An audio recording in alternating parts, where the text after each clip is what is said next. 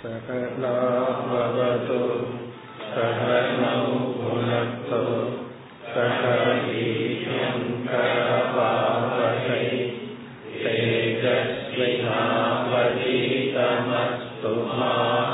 दृशा ॐ शान्ति शान्ति ते इरुपति आरावद् श्लोकम् गुणेषु च विशच्चित्तम्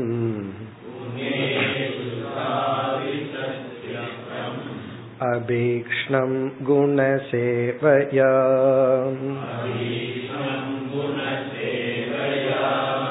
गुणाश्च चित्तप्रभवाः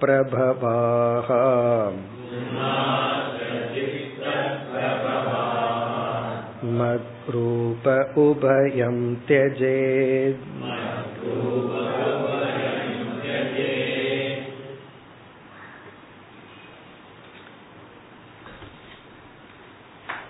சனகாதி முனிவர்களுடைய கேள்வி நம்முடைய மனம் பொருள்களை நாடி செல்கின்றது பொருள்கள் நம்முடைய மனதை உண்மையில் பாதிப்பதில்லை இந்த உலகம் சூழ்நிலை மற்ற மனிதர்கள் யாரும் நம்மை எந்த விதத்திலும் பாதிப்புக்கு உட்படுத்துவதில்லை.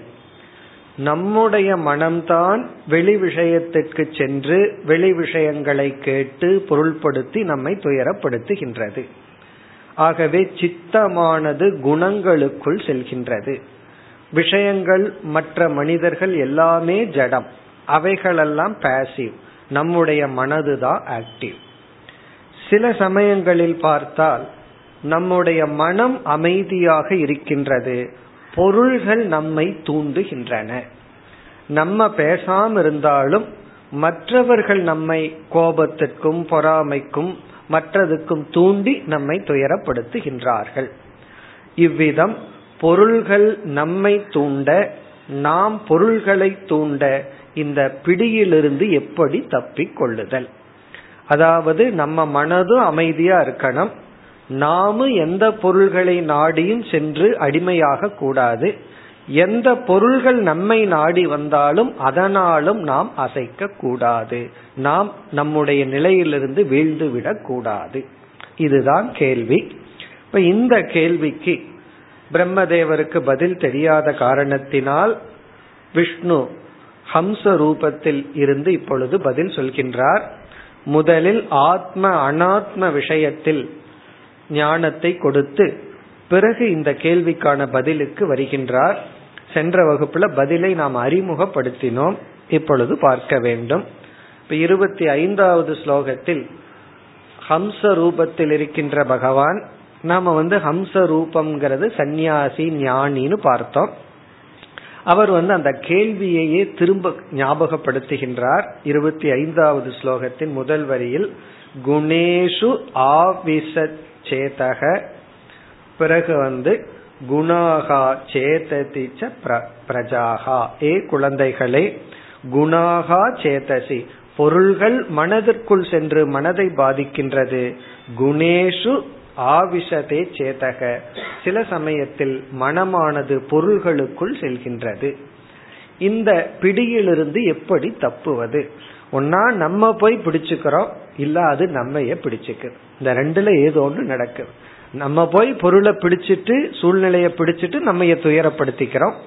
நம்ம சும்மா இருந்தாலும் அது வந்து நம்மைய பிடிக்கும். சில சமயம் நாம நாயை கடிக்கிறோம் சில சமயம் நாய் நம்மைய கடிக்கிறது இதுதான் நடக்குது இந்த ரெண்டிலிருந்து எப்படி தப்பி கொள்ளுதல்? இதற்கு வந்து முதலில் இறுதியாக எப்படி தப்பிக் கொள்ளுதல் என்றால் அதற்கான பதில சொன்னார். ஜீவசிய உபயம் தேகன்னு சொன்னார். இருபத்தி ஐந்தாவது ஸ்லோகத்தில் அதாவது வந்து ஃபைனல் சொல்யூஷன் என்ன என்றால் இந்த இரண்டுமே எனக்கு உபாதி என்று புரிந்து கொள்ளுதல்னு சொன்னார். ஆத்மாவாகிய எனக்கு தேகக உபாதினா என்ன பொருள் பார்த்தோம்? அதாவது இந்த இரண்டுமே அதனுடைய தன்மைகளை பொய்யாக எனக்கு கொடுக்கின்றது. உண்மையில் நான் இவைகளிலிருந்து வேறுபட்டவன் இவைகளினுடைய தர்மத்திலிருந்தும் வேறுபட்டவன். இது ஒரு விதமான ஞானம். இந்த ஞானத்தை தான் நம்ம இந்த பகுதியில பார்க்க போறோம். இனி இந்த இருபத்தி ஆறாவது ஸ்லோகத்துல தான் அதற்கு முன்னாடி இருக்கிற சாதனையை குறிப்பிடுகின்றார். அதைத்தான் நாம் இப்பொழுது பார்க்க வேண்டும். இப்ப முதல் வரியை பார்த்தால் குணேஷுச்ச ஆவிஷத் சித்தம். சித்தம் என்றால் நம்முடைய மனம். நம்முடைய மனம் புத்தி இந்திரியங்கள் குணேஷு பொருள்களிடத்தில் ஆவிஷத் செல்கின்றது. அதாவது வந்து பொருள்களிடத்திலேயே போய்கொண்டே இருக்கு. அதுக்கு என்ன காரணம்? எதனால் நம்முடைய மனம் பொருள்களிடத்திலேயே தொடர்ந்து சென்று கொண்டு இருக்கின்றது அதற்கு பதில் சொல்கின்றார் அபீக்ஷ்ணம் குண சேவையா? அபீக்ஷ்ணம் என்றால் மீண்டும் மீண்டும் தொடர்ந்து. தொடர்ந்து மீண்டும் மீண்டும் குண சேவையா என்றால் பொருள்களிடத்தில் சென்று பழகிய காரணத்தினால். இங்க குண சேவா என்றால் மீண்டும் மீண்டும் அதை நாடி செல்கின்ற ஒரு பழக்கத்தினால். இப்ப எந்த ஒரு மனிதனுமோ சூழ்நிலையோ பொருளோ ஆரம்பத்திலேயே உடனடியாக இன்பத்தை கொடுத்து விடுவதில்லை. பிறகு அது ஏன் இன்பத்திற்குரிய பொருளாக மாறி நாம் அதை தொடர்ந்து போக ஆரம்பித்தோம் என்றால் பை பிராக்டிஸ் பழக்கத்தினால். அத பழக பழக நம்முடைய இந்திரியங்கள் மனம் அந்த பொருள்களோடு ஒரு டியூன் வந்துடும் ஒரு பழக்கம் ஏற்பட்டு ஒரு சம்பந்தம் ஏற்பட்டு விடுகிறது. அது இருந்தா தான் நான் சந்தோஷமா இருப்பேன் என்று பழக்கத்தினால் அது வந்து விடுகின்றது. இந்த காஃபி டீ போன்ற பொருள்கள் அல்லது மது புகை பிடித்தல் இது போன்ற பொருள்கள் எல்லாம் எத்தனையோ பேர் இல்லாமலும் ரொம்ப சந்தோஷமா அறிவுபூர்வமா நல்லா இருக்காங்க. ஆனா சிலர் என்ன சொல்கின்றார்கள்? இந்த பொருள் இருந்தா தான் என்னால அன்றைய வாழ்க்கையில அன்றாட வாழ்க்கையில செயல்பட முடியும். என்னால் இன்னைக்கு நார்மலா இருக்கணும்னா இதை நான் குடிக்கணும் இதை நான் புகைக்கணும் இப்படி எல்லாம் ஏன் சொல்கிறார்கள்? அது எப்படி வந்ததுன்னா ஒரே நாளில் வரவில்லை பை பிராக்டிஸ் அதான் குணசேவா அப்படின்னு சொல்றது. குணசேவா என்றால் தொடர்ந்து அபீக்ஷம்னா மீண்டும் மீண்டும் அதை பயன்படுத்துவதனால் அதை நாடி சென்றிருந்த காரணத்தினால். சில உணவு பழக்கங்கள் அல்லது எல்லாமே நமக்கு அது ஒரு அடிக்ஷனா எப்படி மாறுதுன்னா அடிக்ஷனே பை பிராக்டிஸ் தான் வரும். ஒரே நாள்ல எந்த பொருளுக்கு யாரும் அடிக்ஷன் ஆக மாட்டார். ஒரு நண்பனோட ரொம்ப நாள் பழகுனா தான் அவனுடைய பிரிவு துயரத்துக்கு கொடுக்கும் ட்ரெயின்ல சந்திக்கிறோம். திரும்பி இறங்கும் போது அழுதுட்டா இறங்குறோம். சந்தோஷமா குட் பை சொல்லிட்டு இறங்குறோம். காரணம் என்னன்னா சில மணி நேரம் பேசி இருக்கோம் நல்லா பொழுது போயிருக்கு அவ்வளவுதான். ரொம்ப சந்தோஷமா ஒருத்தரோட நம்ம ட்ரெயின்ல பேசிட்டு இறங்கினோம்னா என்ன சொல்லுவோம்? ரொம்ப சந்தோஷமா இருந்தது அதோட சரி. பிறகு எப்ப ப்ராப்ளம் வருதுன்னா ரெண்டு பேருக்கு மொபைல் எக்ஸ்சேஞ்ச் பண்ணும்போது தான் பேசாம வந்திருந்தோம்னா பிரச்சனை இல்லை. சரி மறுபடியும் அது தொடரணும் அப்படின்னு சொல்லி தொடர்பை ஏற்படுத்திக்கிறோம். பிறகு சேவா நடக்குது. உடனே உங்க வீட்டுக்கு வர்றது அவங்க வீட்டுக்கு வர்றது. அப்ப சில வருடங்கள் சேவையான காரணத்தினால் என்ன ஆகுது? அது ஒரு அட்டாச்மெண்ட் ஒரு பற்றாக மாறி விடுகின்றது. அப்ப இங்க வந்து நம்ம மனம் ஏன் ஒரு பொருள் மீது சென்றுள்ளது? எப்படிப்பட்ட பொருள் மீது செல்கிறது? அதற்கு காரணம் நம்ம வந்து அந்த பொருளோடு வைக்கின்ற தொடர்பு. ஒரு சன்னியாசி வந்து ரொம்ப வருஷத்துக்கு அப்புறம் வீட்டுக்கு போனார். அவங்க அம்மா அப்பா கூப்பிடுறாங்களேன்னு போனார். போய் ஒரு ரெண்டு நாள் தான் அவங்க வீட்டில் இருந்தார். ஒரு சின்ன குழந்தை அந்த வீட்டில் இருந்துச்சு. அந்த குழந்தையோட ரெண்டு நாள் இருந்துட்டு வந்தார். பிறகு அவர் என்ன சொல்றார்? பதினஞ்சு நாள் அந்த குழந்தையினுடைய எண்ணமே ஓடிக்கொண்டிருந்துச்சான் காரணம் என்ன? ரெண்டு வயசு குழந்தையோட ஒரு ரெண்டு நாள் வீட்டில் இருந்துட்டு வந்தார். அது அக்கா குழந்தையோ அண்ணன் குழந்தையோ யாரோ ஒருத்தர் குழந்தை. அப்ப என்ன ஆச்சு அந்த சேவா. தொடர்ந்து ஒரு ரெண்டு நாள் ஒரு பொருளோட பழகுனா அது ஒரு அழகான குழந்தையோட பழகணும் அப்படின்னா அந்த குழந்தைய ரகலை பண்ணாம நம்ம கிட்ட வந்திருக்கணும் அதான். அப்படி இருந்தால் நம்ம மைண்ட் என்ன ஆகுது? அந்த பொருளையே நினைக்க தோன்றுகின்றது அந்த பொருளுடன் போகும் அப்ப எப்படி அந்த பொருளை மறக்கணும்னு என்ன பண்ணணும்? என்றால் எப்படி அந்த பொருளோடு தொடர்பு வந்தது? சேவையா. அந்த பொருளோடு பழக பழக அது தொடர்பு வந்தது. பிறகு அதிலிருந்து எப்படி விடுதலை அடைதல்னா விலக விலக. பழக பழக அதுல அட்டாச்மெண்ட்னா விலக விலகத்தான் அதிலிருந்து நாம் வெளிவர முடியும். ஆகவே ஃபர்ஸ்ட் ஸ்டேஜ் ஆஃப் சாதனா. என்னவென்றால் ஞானத்துக்கு முன்னாடி ஸ்டேஜ் என்னன்னா ஒரு பொருள் மீது நமக்கு மனம் செல்லக்கூடாது என்றால் நாம் பின்பற்ற வேண்டிய சாதனைக்கு பெயர் தமக. இந்த சாதனை வந்து தமக. இப்ப தமகன என்ன அர்த்தம்? அந்த பொருளிடமிருந்து விலகி இருத்தல் சேவை செய்யாமல் இருத்தல். இங்க சேவைன்னு என்ன அர்த்தம்? அந்த பொருளோடு நாம் வைக்கின்ற இணக்கம். அதத்தான் இங்க சேவைங்கிற வார்த்தையில பயன்படுத்தி உள்ளார் குண சேவையான குணம்னா பொருள் சேவான பயன்படுத்துதல். இப்போ ஒரு பொருளிலிருந்து விடுதலை அடைய வேண்டும் என்றால் நாம் அந்த பொருளிடம் மீண்டும் செல்லக்கூடாது என்றால் அதிலிடமிருந்து விலகி பழக வேண்டும். பிசிக்கலா உடலளவுல விலகி பழக வேண்டும். எல்லாம் மனசுல பற்று இல்லாம இருந்தா போதுங்கிற தத்துவம் எல்லாம் இந்த இடத்துல பேசக்கூடாது. நான் அதே இருப்பேன். தாமரை இலை தண்ணீர் எல்லாம் இந்த இடத்துல ஒத்து வராத லாஜிக் நான் வந்து இங்கேயே இருப்பேன். சில பேர் சொல்லுவார்கள் இதெல்லாம் எனக்கு இல்லாதப்ப இப்ப இருக்கே. இப்ப காஃபி குடிக்கிற அடிக்ஷன் இருக்குன்னா அதெல்லாம் கிடையாது. இருக்கு குடிச்சிட்டு இருக்கிற இல்லைன்னா இல்லதான். அப்படின்னு சொல்லுவார்கள். ஆனா அப்படி அல்ல. உடலளவிலேயே அடிக்ஷன் ஆயிரும்.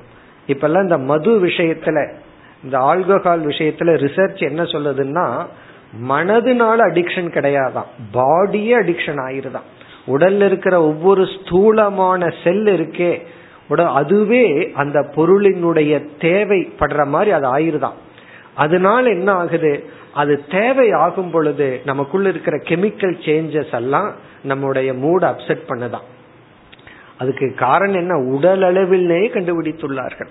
அதே போல சில சூழ்நிலைகள் சில வாசனைகள் இது வந்து பாடிக்கு அடிக்ஷன் ஆயிருதான் நம்ம ரொம்ப நினைச்சிட்டு இருந்தோம் இந்த புகைப்பிடித்தல் மது பழக்கம் எல்லாம் மென்டல் அடிக்ஷன் நினைச்சோம்.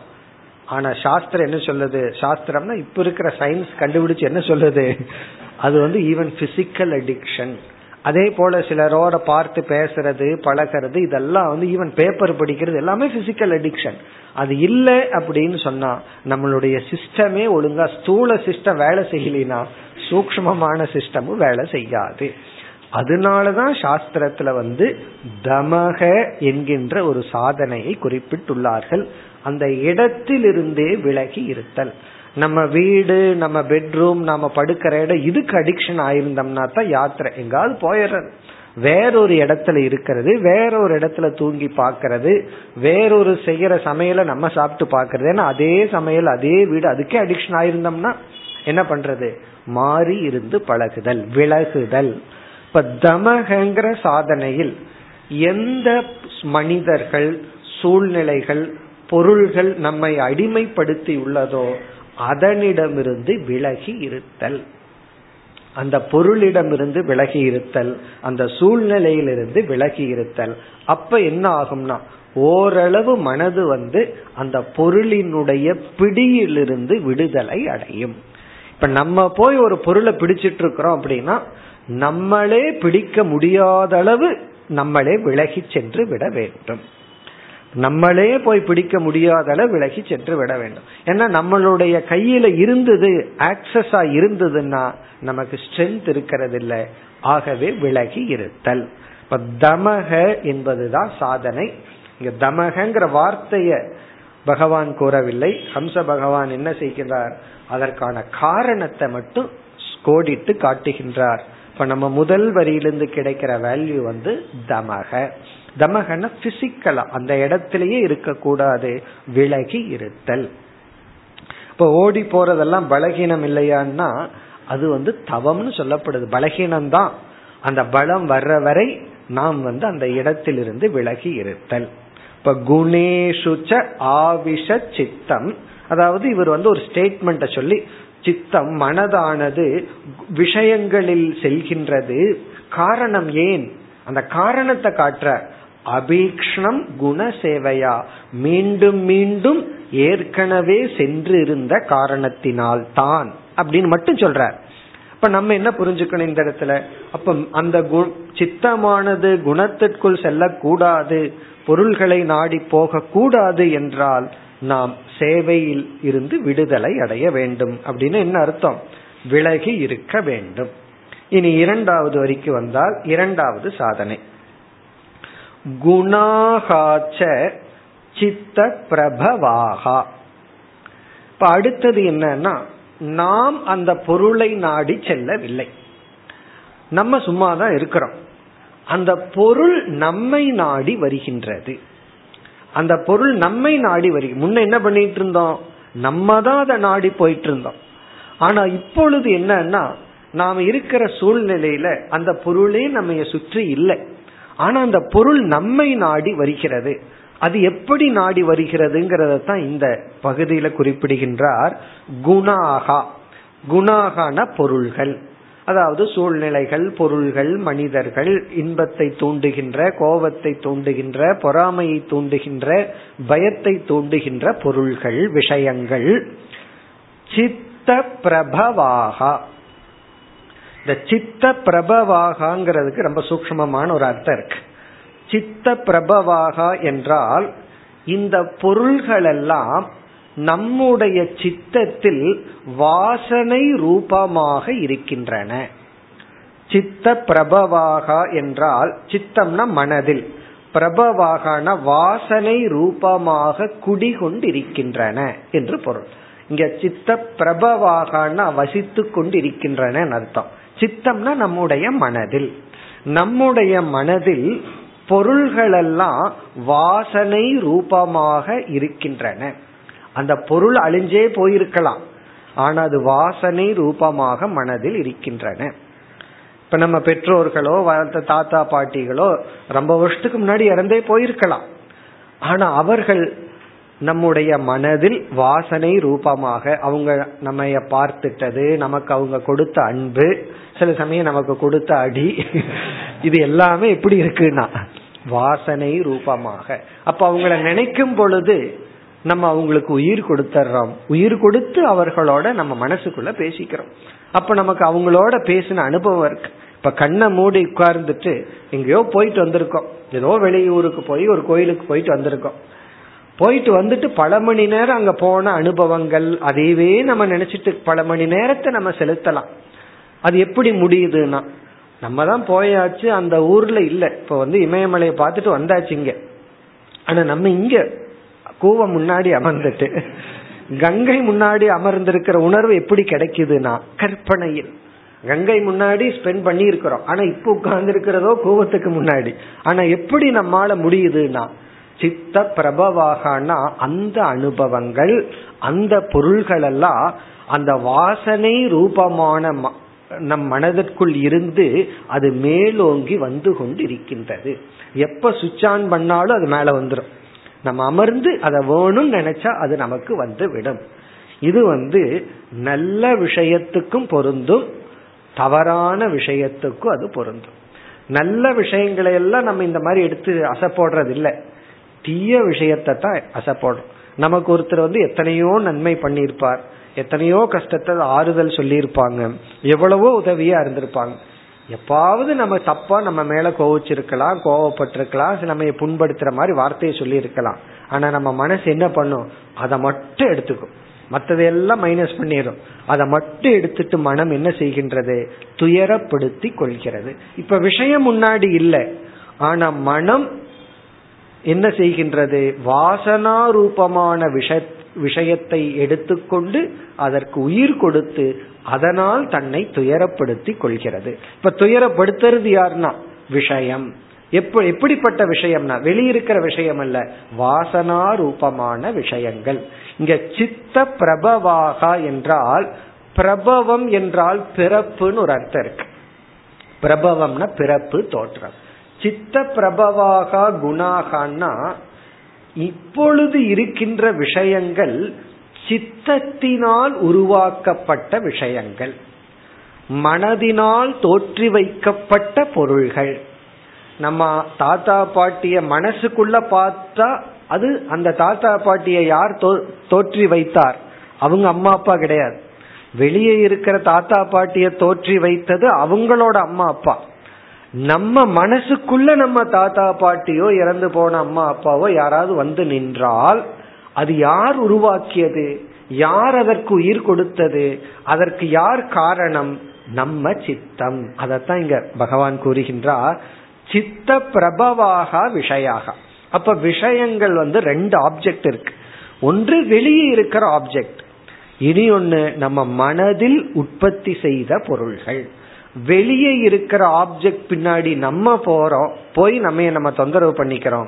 நம்ம மனதிலேயே இருக்கிற ஆப்ஜெக்ட உற்பத்தி பண்ணி அந்த பொருளால் நாம் நம்மை துயரப்படுத்தி கொள்கின்றோம். இப்ப சித்த பிரபவாகனா சித்தத்திலிருந்து உருவாகிய குணங்கள் என்ன செய்கின்றது? நம்மை துயரப்படுத்துகின்றது. முதல்ல வந்து சித்தத்திலிருந்து வந்த பொருள் நம்ம துயரப்படுத்தல. வெளிய பொருள் இருக்கு நம்ம போய் துயரப்பட்டு இருக்கோம். அதாவது வெளிய பாம்பு இருக்கு அதை பார்த்து நம்ம பயந்துருக்கிறோம். அந்த பயத்துக்கு என்ன காரணம்னா வெளியே இருக்கிற பாம்பை பார்த்ததுனால. பாம்பு போயாச்சு நல்லா தூங்கிட்டு இருக்கோம் அதை சில நேரம் அடிச்சே கொண்டு இருப்போம். அதுக்கு நெய்யெல்லாம் ஊற்றி சமாதியை கட்டி வச்சிருப்போம்.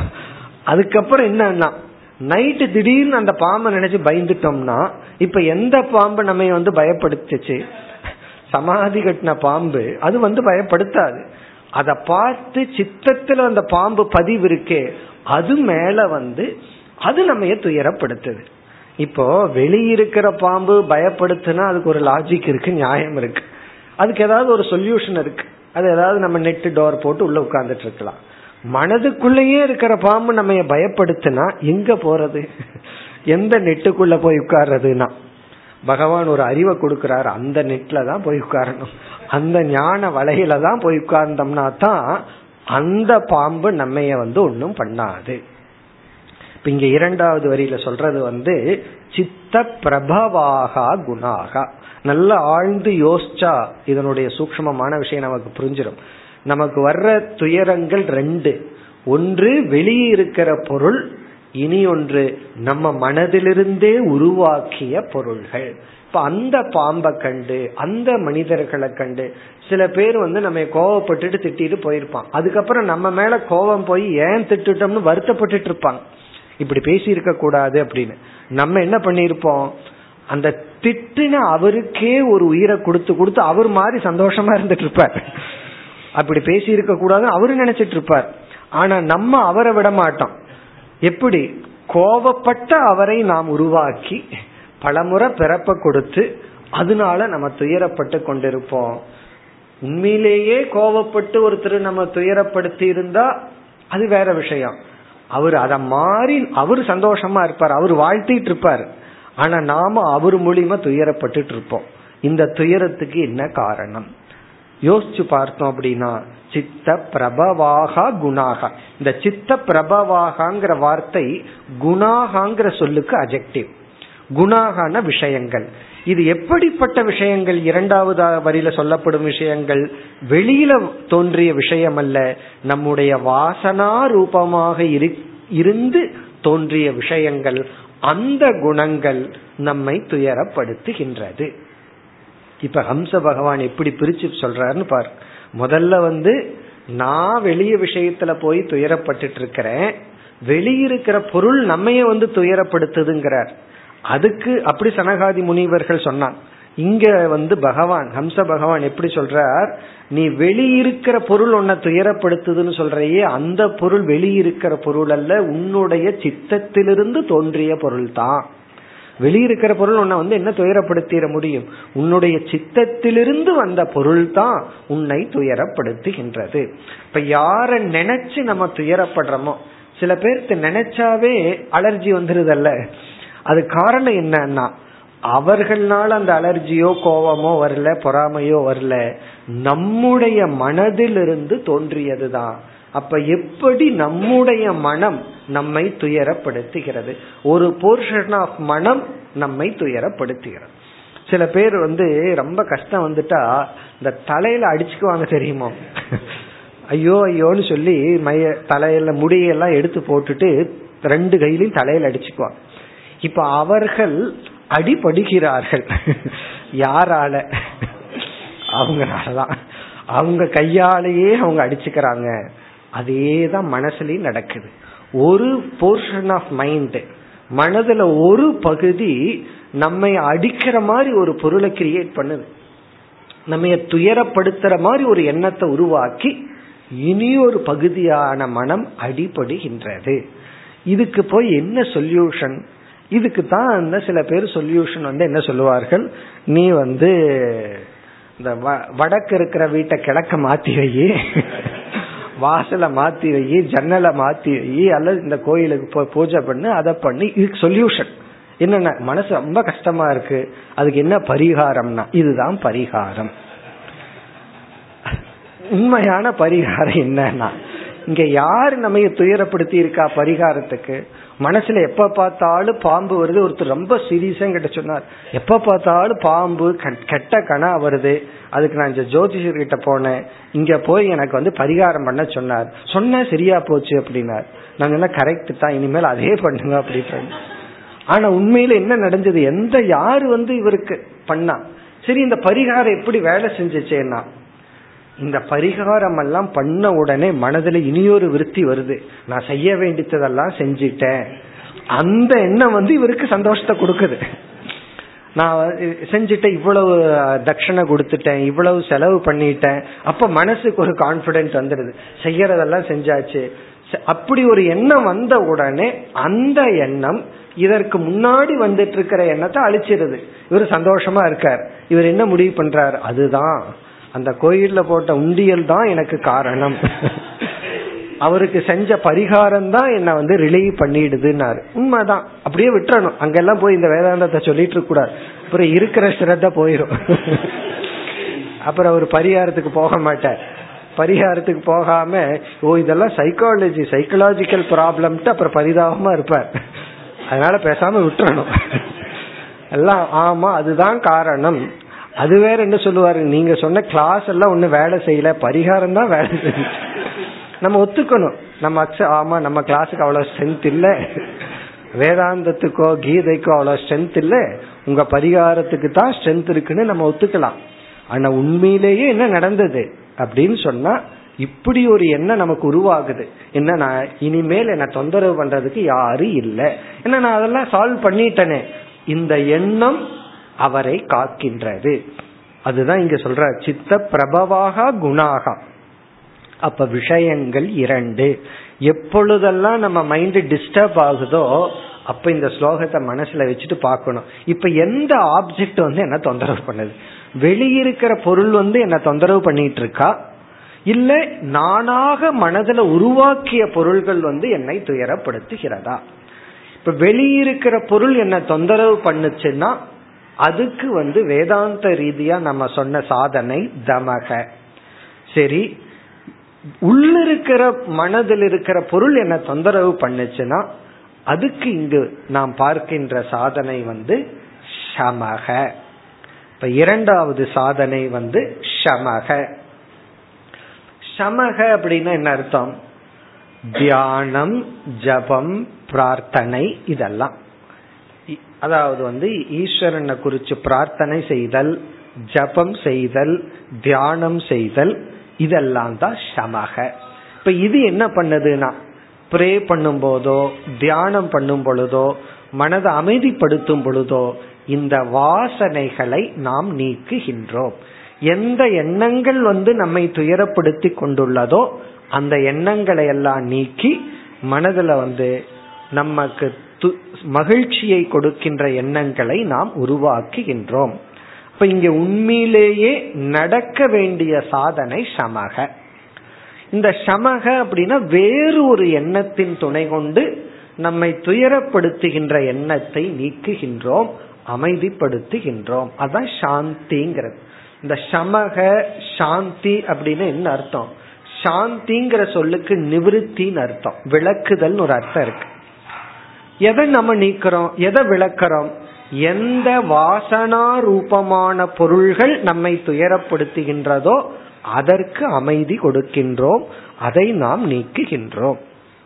மனசுக்குள்ள நம்ம ஒருத்தர் திட்டிட்டு போயிட்டார். போனதுக்கு அப்புறம் நம்ம சொன்னபடி அவர் வருத்தப்பட்டு இருக்கார் நம்ம அப்படி திட்டி இருக்க கூடாது பேசி இருக்க கூடாது அவர் போயாச்சு.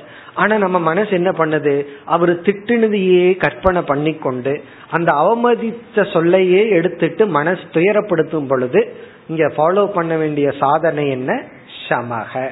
அப்ப மனதை அடக்கி மனதுல வந்து இப்ப நான் அதை நினைக்க கூடாது அவரை நினைக்க கூடாது அந்த சொல்லை நான் மறக்க வேண்டும்.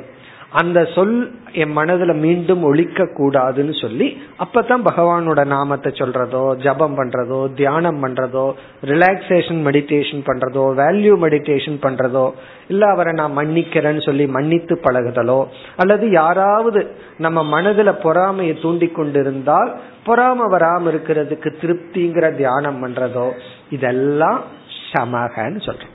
இந்த இடத்துல சமந்தான் காரணம். காரணம் வேறு வழி இல்லை. ஏனென்றால் உண்மையிலேயே பொருள் வெளியே இல்லை. திட்டுறவர் திட்டிட்டு போயாச்சு. அவர் இல்லை இங்க. பிறகு வந்து அவர் நேரடியா திட்டிக் கொண்டிருந்தால் பிரசன்ட் லைவ் ஷோன்னு சொல்றமே அது நடந்துட்டு இருந்ததுன்னு வச்சுக்கோமே லைவ் ஷோ நடந்துட்டு இருந்ததுன்னா ஓடி போயிடணும் அதுதான் தமக. திட்டிக் கொண்டிருந்தா போக போயிடணும் அதனாலதான் சில பேர் வந்து லேட்டா வந்தா அப்பா திட்டுவார்னு சொல்லி தூங்குனதுக்கு அப்புறம் வருவாங்க. இதுவும் தமகா தான் அப்படின்னா என்ன அர்த்தம்? இவரும் அவர் எரியாம தமத்தை ஃபாலோ பண்ற அந்த சூழ்நிலையே வேண்டாம். ஏன்னா அந்த இப்ப இப்ப போனோம் அப்படின்னா அவர் வந்து ரெடியா இல்ல. திட்டுறதுக்கு தயாரா இருக்கார். சாப்பிட்டு வேற எனர்ஜெட்டிக்கா இருக்கார்.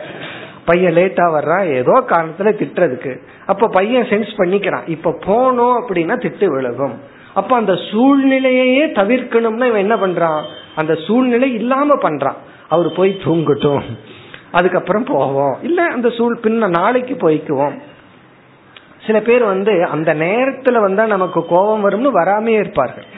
அப்போ எச்சா நமக்கு கோபம் வரும் அது வேற விஷயம். ஆனா அந்த நேரத்துல வராம இருந்துட்டா இல்ல வர்றதுக்கே நம்ம ஏன் பயப்படுறோம்? அதுதான் தமக.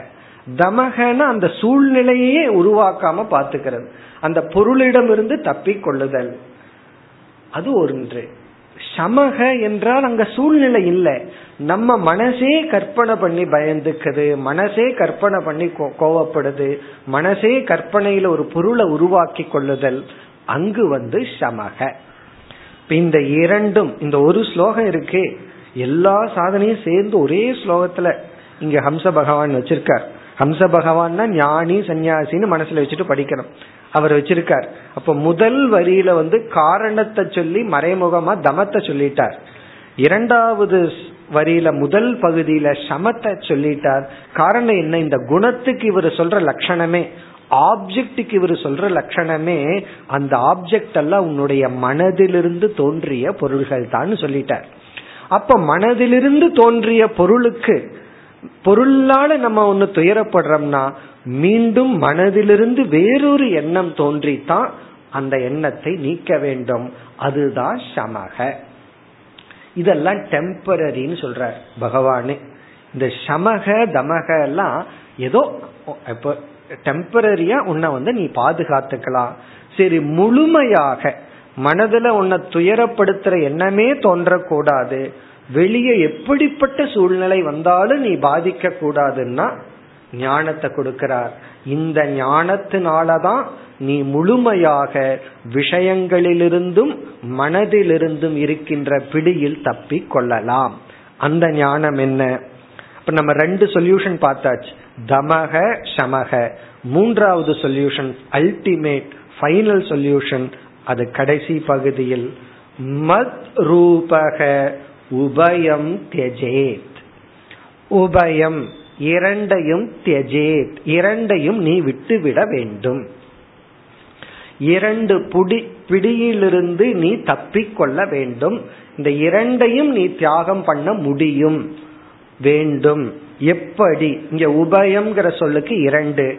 இரண்டுன்னா உங்களுக்கு அர்த்தம் தெரியும். ஒன்று சித்தம் இனி ஒன்று விஷயம். பொருள்கள் மனம். அதான் உபயம்ங்கிற சொல்லுக்கு பொருள். சித்தம்னா நம்முடைய மனம். நம்ம மனதிலிருந்தே தோன்றுகின்ற நம்மை துயரப்படுத்துகின்ற சிந்தனைகள். இரண்டாவது வந்து பொருள்கள் ஆப்ஜெக்ட் ஏன்னா மனசு அமைதியா இருக்கும்போது சில பேர் வந்து பொருள் வந்து நம்ம தொந்தரவு பண்ணிட்டு போயிடுறாங்க. ஆகவே ஆப்ஜெக்ட் குணாகா. பொருள் வரல அப்படின்னாலும் நம்ம மனதில் இருந்து ஒரு பொருளை உருவாக்கி துயரப்படுறோம். அதுதான் சித்தம். இந்த இரண்டு தெஜேத்தனா இந்த இரண்டையும் நீ தியாகம் செய்ய முடியும். இந்த இரண்டையும் நீ விலக விளக்க முடியும். எந்த ஞானத்தினால் அந்த அறிவை கொடுக்கின்றார்? மத் ரூபக. மத் ரூபக என்றால் அனைத்துமே இறைவன் என்ற ஞானத்தினால். இறை ஞானத்தினால் ஈஸ்வர ஞானேன பிரம்ம ஞானத்தினால். மத் ரூபகனா உலகத்தில் இருக்கிற எல்லாமே இறை சொரூபம். மத்னா நான். இங்க நான்கிறது வந்து பகவான் வந்து தன்னை இறைவன் சொல்றார். ரூபகன நானே அனைத்தும்.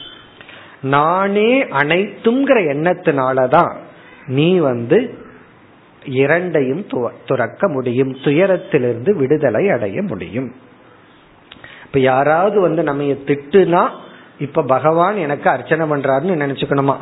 யாராவது நமக்கு வந்து மாலை போட்டா பகவான் எனக்கு மாலை போடுறாருன்னு நினைச்சுக்கணும். அப்போ வந்து யாராவது நம்மை புகழ்ந்தால் பகவான் நம்ம புகழ்ந்துட்டு இருக்கார். யாராவது நம்மை இகழ்ந்தால் பகவான் நம்மை இகழ்ந்துட்டு இருக்கார் யாராவது புகழ்ந்தா நம்ம என்ன நினைக்கிறோம்? என்ன புரிஞ்சுட்டான் அவன் அப்படின்னு நினைக்கிறோம். யாராவது நம்ம இகழ்ந்தால் என்ன அவன் புரிஞ்சுக்கல அப்படின்னு நினைக்கிறோம். புரிஞ்சுக்கிறானோ இல்லையோ? சில சமயம் நம்ம திட்டும் போது நம்ம அதிகமா புரிஞ்சிருப்பாங்கன்னு நினைக்கிறேன்.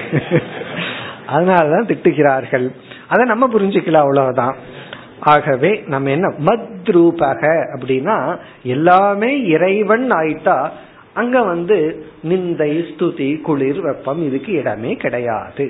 அப்ப வந்து இங்க ஹம்ச ரூபமான பகவான் குரு நமக்கு கொடுக்கற ஞானம் வந்து நீ ஆரம்பத்துல சமக தமகன்னு மேனேஜ் பண்ணிட்டு போயிட்டு எவ்வளவு நாள் ஓடி போக முடியுமோ ஓடிப்போ. எவ்வளவு நாள் தியானம் ஜபம் எல்லாம் பண்ணி உன் மனசை ரிலேட்டிவ் பீஸ்னு சொல்றமே. அப்படி வச்சுக்க முடியுமோ வச்சுட்டுரு. அதற்கு இடையில் ஆத்ம ஞானத்தை பிரம்ம ஞானத்தை இறை ஞானத்தை அடைந்து விடு அப்படி இறை ஞானத்தை அடைந்து விட்டால் நீ இரண்டையும் விட்டதாகின்றாய். ரொம்ப அழகான ஸ்லோகம்.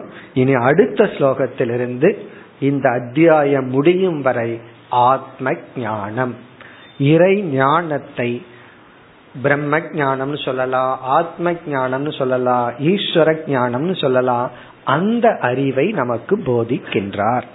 அப்ப இனிமேல் நமக்கு வர்ற பகுதி பூரா ஆத்ம ஞானம்தான். சாதனைய முடிச்சிட்டார். அப்ப நமக்கு என்ன கேள்வி என்ன பதில்? கேள்வி வந்து நாம் பொருளை நாடி சென்று பொருளிடமிருந்து துயரப்படுகின்றோம். சும்மா இருக்கிற பொருளை சும்மா வைக்காம அதை தூண்டிவிட்டு நம்ம துயரப்படுகின்றோம். சில சமயங்களில் பொருள்கள் நம்மை துயரப்படுத்துகிறது. நம்ம மனசு அமைதியா இருந்தாலும் அந்த பொருள்கள் வெளியிருக்கிற பொருள் அல்ல நம்ம மனதிலிருந்தே தோன்றிய பொருள்கள். இப்படி இரண்டிலிருந்தும் மனதிலிருந்தும் மனதே மனதை அடிச்சுக்காமையும் மனதை மற்றவர்கள் அடித்து கொள்ளாமலும் எப்படி காத்தல். அதாவது ரெண்டு விஷயம் சொல்லலாம். ஒன்னு மத்தவங்கிட்ட இருந்து உடம்புல எப்படி அடி வாங்காம இருக்கிறது. ரெண்டு நம்மையே நம்ம அடிச்சுக்காம இருக்கிறது எப்படி ரெண்டு தான் நம்ம பண்ணிட்டு இருக்கோம்னா நம்மையே நம்ம அடிச்சுக்கிறோம். இல்ல யாராவது நம்மையே அடிக்கிறாங்க. அதே போல மனம் வெளியிருந்து தாக்கப்படாமல் எப்படி பாதுகாத்தல்? மனம் மனதிலிருந்தே தாக்கப்படாமல் எப்படி பாதுகாத்தல்? அதற்கு வந்து மூன்று ஸ்டேஜில் சொல்யூஷன் பார்த்தோம். தமக சமக ஞானம். தமக சமக வந்து ரிலேட்டிவா நம்ம கொஞ்சம் பாதுகாத்துட்டு பிறகு ஞானம். அந்த ஞானத்தை தான் இனி போதிக்க ஆரம்பிக்கின்றார். நம்ம எல்லாம் இனி உபனிஷத்துக்குள்ள போற ஃபீலிங் வந்துடும் இனிமேல் உள்ள போனோம் அப்படின்னா.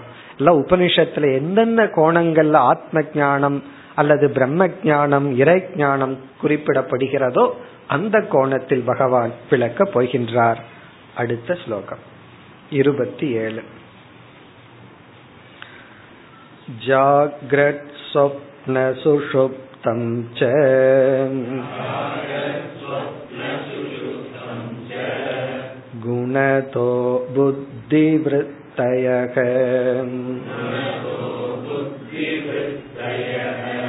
तासां विलक्षणो जीवः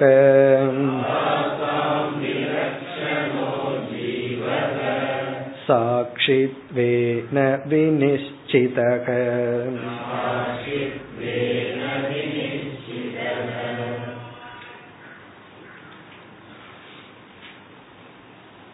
ஆத்ம ஞானத்தை அல்லது ஈஸ்வர ஞானத்தை அல்லது பிரம்ம ஞானத்தை பல முறைகளில் பல உபனிஷத்துக்களில் பல கோணங்களில் விளக்கப்பட்டுள்ளது இங்கு ஹம்ச பகவான் ஹம்ச குருவானவர் அதிகமாக அவஸ்தாத்ரய விவேகத்தை செய்ய போகின்றார். இனிமேல் வருகின்ற பல ஸ்லோகங்களில் அவஸ்தாத்ரய விவேகம் செய்ய போகின்றார். நம்ம பஞ்ச கோஷ விவேகம் பண்ணலாம் சரீரத்திரைய விவேகம் பண்ணலாம் காரிய காரண விவேகம் பண்ணலாம். எப்படி வேண்டுமானாலும் எடுத்துக்கொண்டு ஆராயலாம். இங்க விவேகம்னா ஆராய்ச்சி செய்தல். இவர் வந்து இங்க பிரதானமா எடுத்துக்கொள்ள போவது அவஸ்தாத்ரயம். சோ அதை அறிமுகப்படுத்துகின்றார். இங்க அவஸ்தைகளை அறிமுகப்படுத்தி இந்த அவஸ்தையெல்லாம் எப்படி வந்தது? எப்படி நான் இந்த அவஸ்தையிலிருந்து வேறானவன்? இதெல்லாம் சொல்லி விளக்கப் போகின்றார். இங்க அந்த அவஸ்தாத்திரைய விவேகம் பண்றதுனால அந்த அவஸ்தையை அறிமுகப்படுத்தி பிறகு நான் யார்னு எப்படி நிச்சயம் பண்ணணுங்கிற நிச்சயத்தை இங்க சொல்லிடுறார். ஆகவே இது விசாரத்திற்கான முகவுரைன்னு சொல்லலாம். இனிமேல் விசாரத்தை தெளிவா செய்ய போறார். அவஸ்தையினுடைய லட்சணத்தை சொல்ல போறார். எப்படி எல்லாம் என்னென்ன ஹேத்து என்னென்ன காரணத்தை நம்ம கையாண்டு அவஸ்தாத்திரைய விவேகம் பண்ணணும் நல்லா பார்க்க போறோம். அதற்கான பீஜம்னு சொல்லலாம். எப்படி ஆரம்பிக்கின்றார்? ஜாகிரத் சொப்னக சுஷுப்தம் இங்கு மூன்று அவஸ்தைகளை அறிமுகப்படுத்துகின்றார். ஜாகிரத் சொப்னக சுஷுப்தம் ச. ஜாகிரத் அவஸ்தை. நம்ம வந்து இவர் விளக்கம் கொடுக்கும் பொழுதே இந்த அவஸ்தையை பத்தி விளக்கமா பார்ப்போம். இங்க சுருக்கமாவே பார்ப்போம். ஏன்னா இங்க வந்து அறிமுகப்படுத்திடுற பிறகுதான் விளக்க போறார். இப்ப ஜாகிரத் என்றால் ஜாகிரத் அவஸ்தை. ஜாகிரத் அவஸ்தைனா இப்ப நம்ம இருக்கின்ற அவஸ்தை. இப்ப நம்ம இருக்கின்ற அவஸ்தைனா இப்ப நம்ம கிளாஸ் கேட்டுட்டு இருந்தோம்னா இந்த அவஸ்தை. ஒரு கால் கரெக்டா கிளாஸ் எல்லாம் அப்படியே காதல விழுந்து கொண்டு இருந்தால் இந்த அவஸ்தை வந்து ஜாக்கிரத் அவஸ்தை. ஏன்னா சில பேர் வந்து ஒரு இருபது நிமிஷம் மட்டும் இடையில தூங்கிட்டேன்னு எங்கிட்டயே வந்து சொல்லுவாரு. என்ன பண்றது? அப்படி.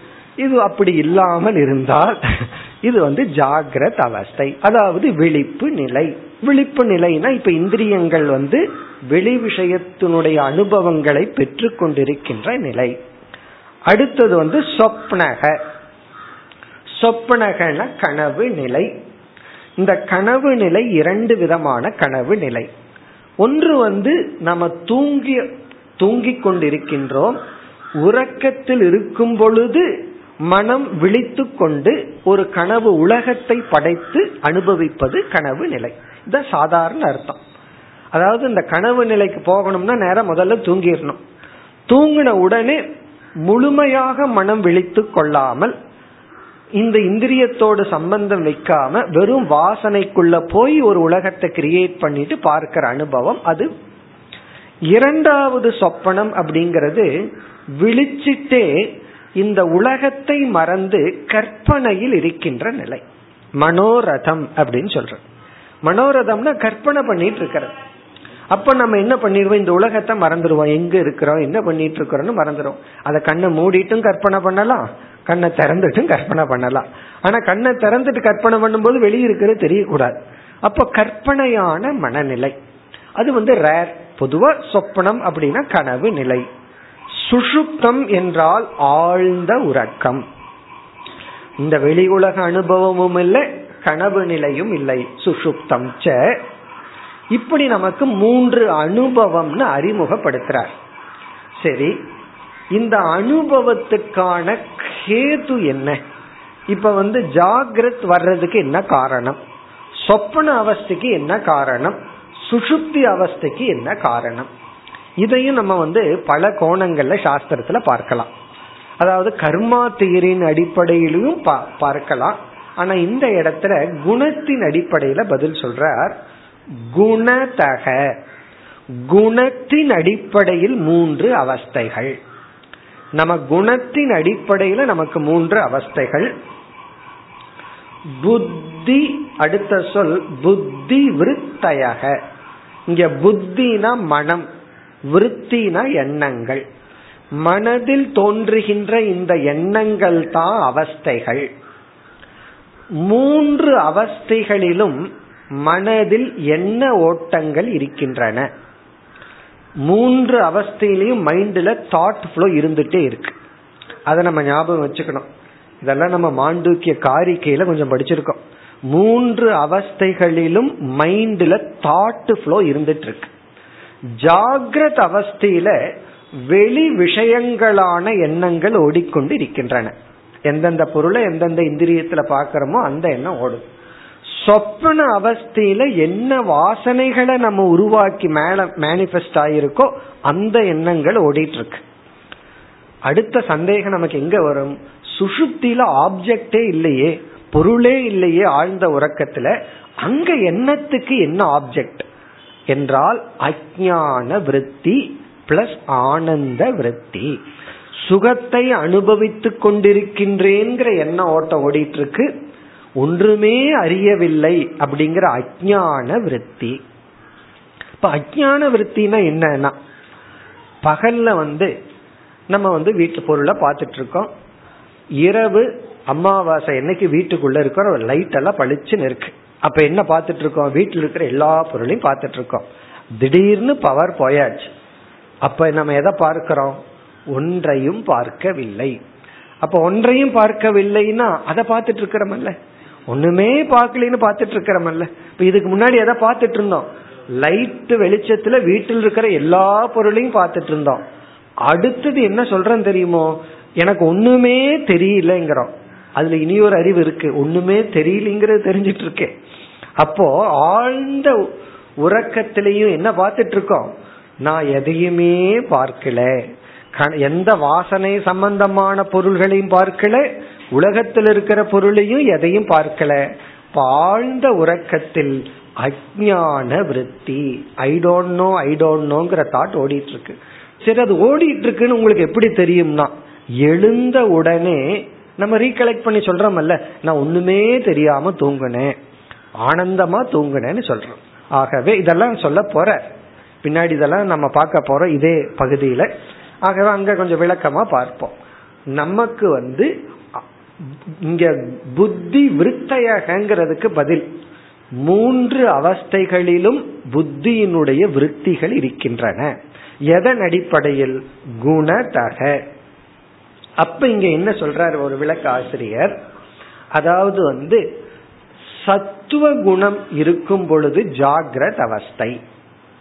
சத்துவ குணம் மேலோங்கி இருக்கும் பொழுது நமக்கு ஜாகிரத் அவஸ்தை. ரஜோகுணம் வரும் பொழுது சொப்பன அவஸ்தை. ஏன்னா சொப்பன அவஸ்தையில ரஜோகுணம் மேனிஃபெஸ்ட் ஆகி வாசனைகளை எல்லாம் கிளறி விட்டுருதான் அதாவது அமைதியா இருக்கிற வாசனைகளை எல்லாம் அது களைச்சி விட்டுருது. இந்த தேனி கூட்ட களைச்சி விட்டா எப்படி இருக்கும்? அது கிராம அது பார்க்கலாம். அதாவது வனத்துல பார்க்கலாம். அது கூடு கட்டி இருக்கும். அந்த தேனை எடுக்கிறவங்க அதை களைச்சி விடுவார்கள். அது போல ஒவ்வொரு தேனியும் எண்ணங்கள் போல அது கூட்டு போல உள்ள இருந்துட்டு இருக்கு அது வந்து ரஜோகுணம் போய் களைச்சி விட்டுருது.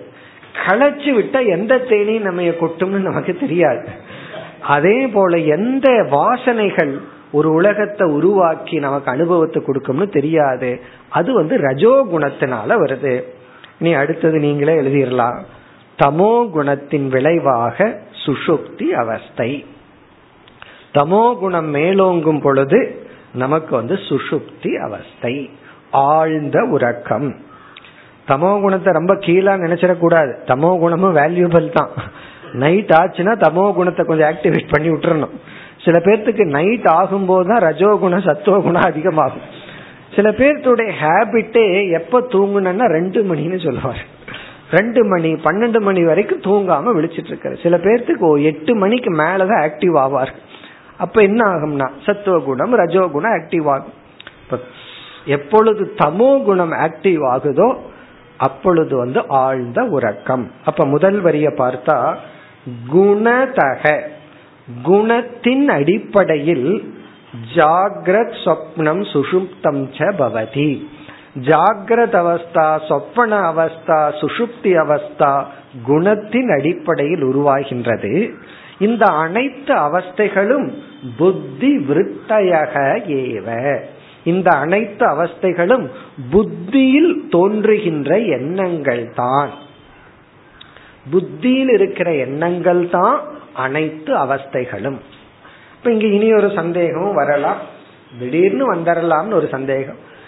தியானத்துல ஒரே ஒரு எண்ண ஓட்டம் விட்டு ஓடிக்கொண்டிருக்கும் பொழுது அது என்ன குணம் என்றால் அத வந்து சுத்த சத்துவம் என்று உணர வேண்டும். இப்ப தியானம் பண்ண ஆரம்பிச்சிட்டோம். தியானத்துல இறைவனை பற்றிய எண்ணங்கள் மட்டும் ஓடிக்கொண்டிருக்கின்றது. அது வந்து சத்துவ குணம்.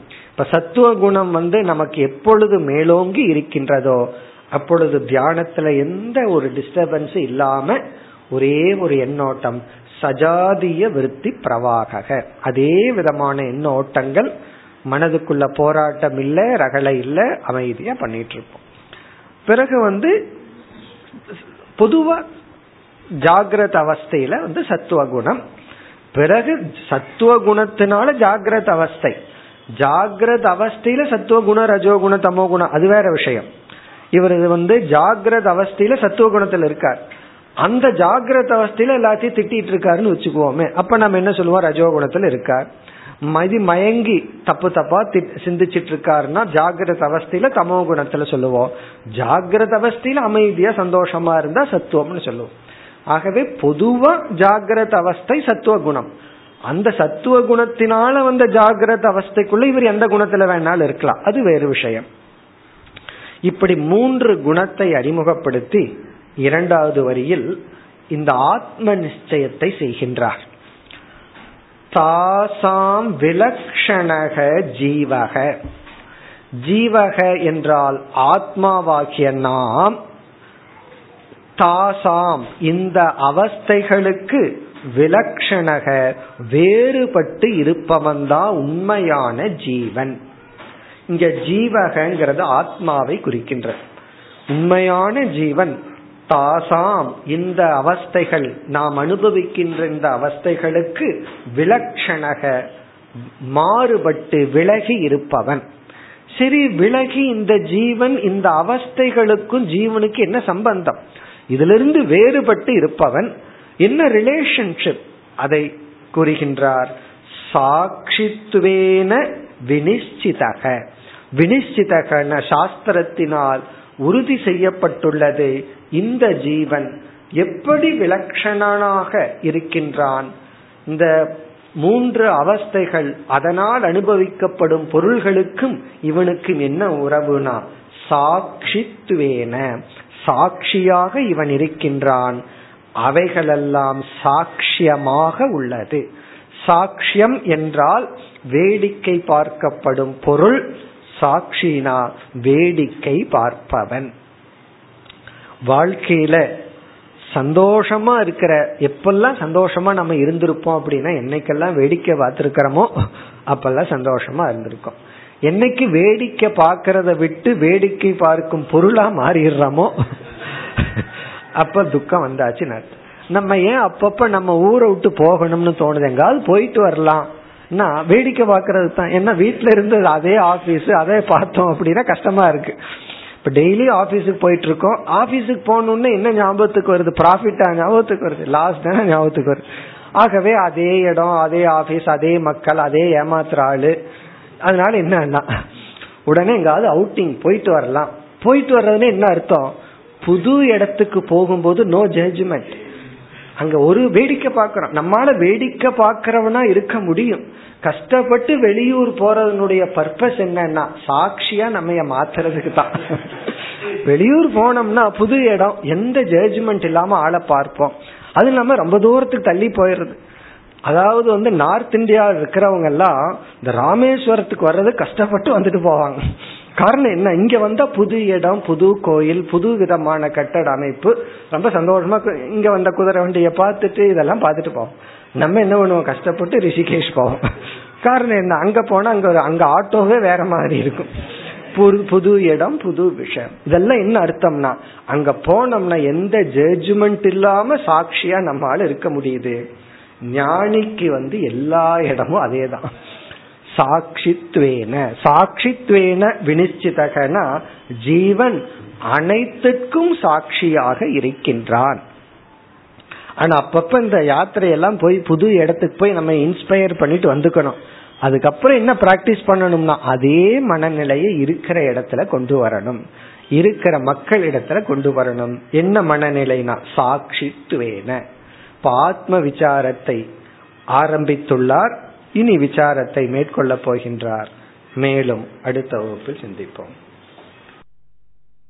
ஓம் போர் நமத போர் நமிதம் போர் போர் நமுதச்சதேம் पूर्णस्य पूर्णमादाय पूर्णमेवावशिष्यते ॐ शान्ति शान्ति शान्तिः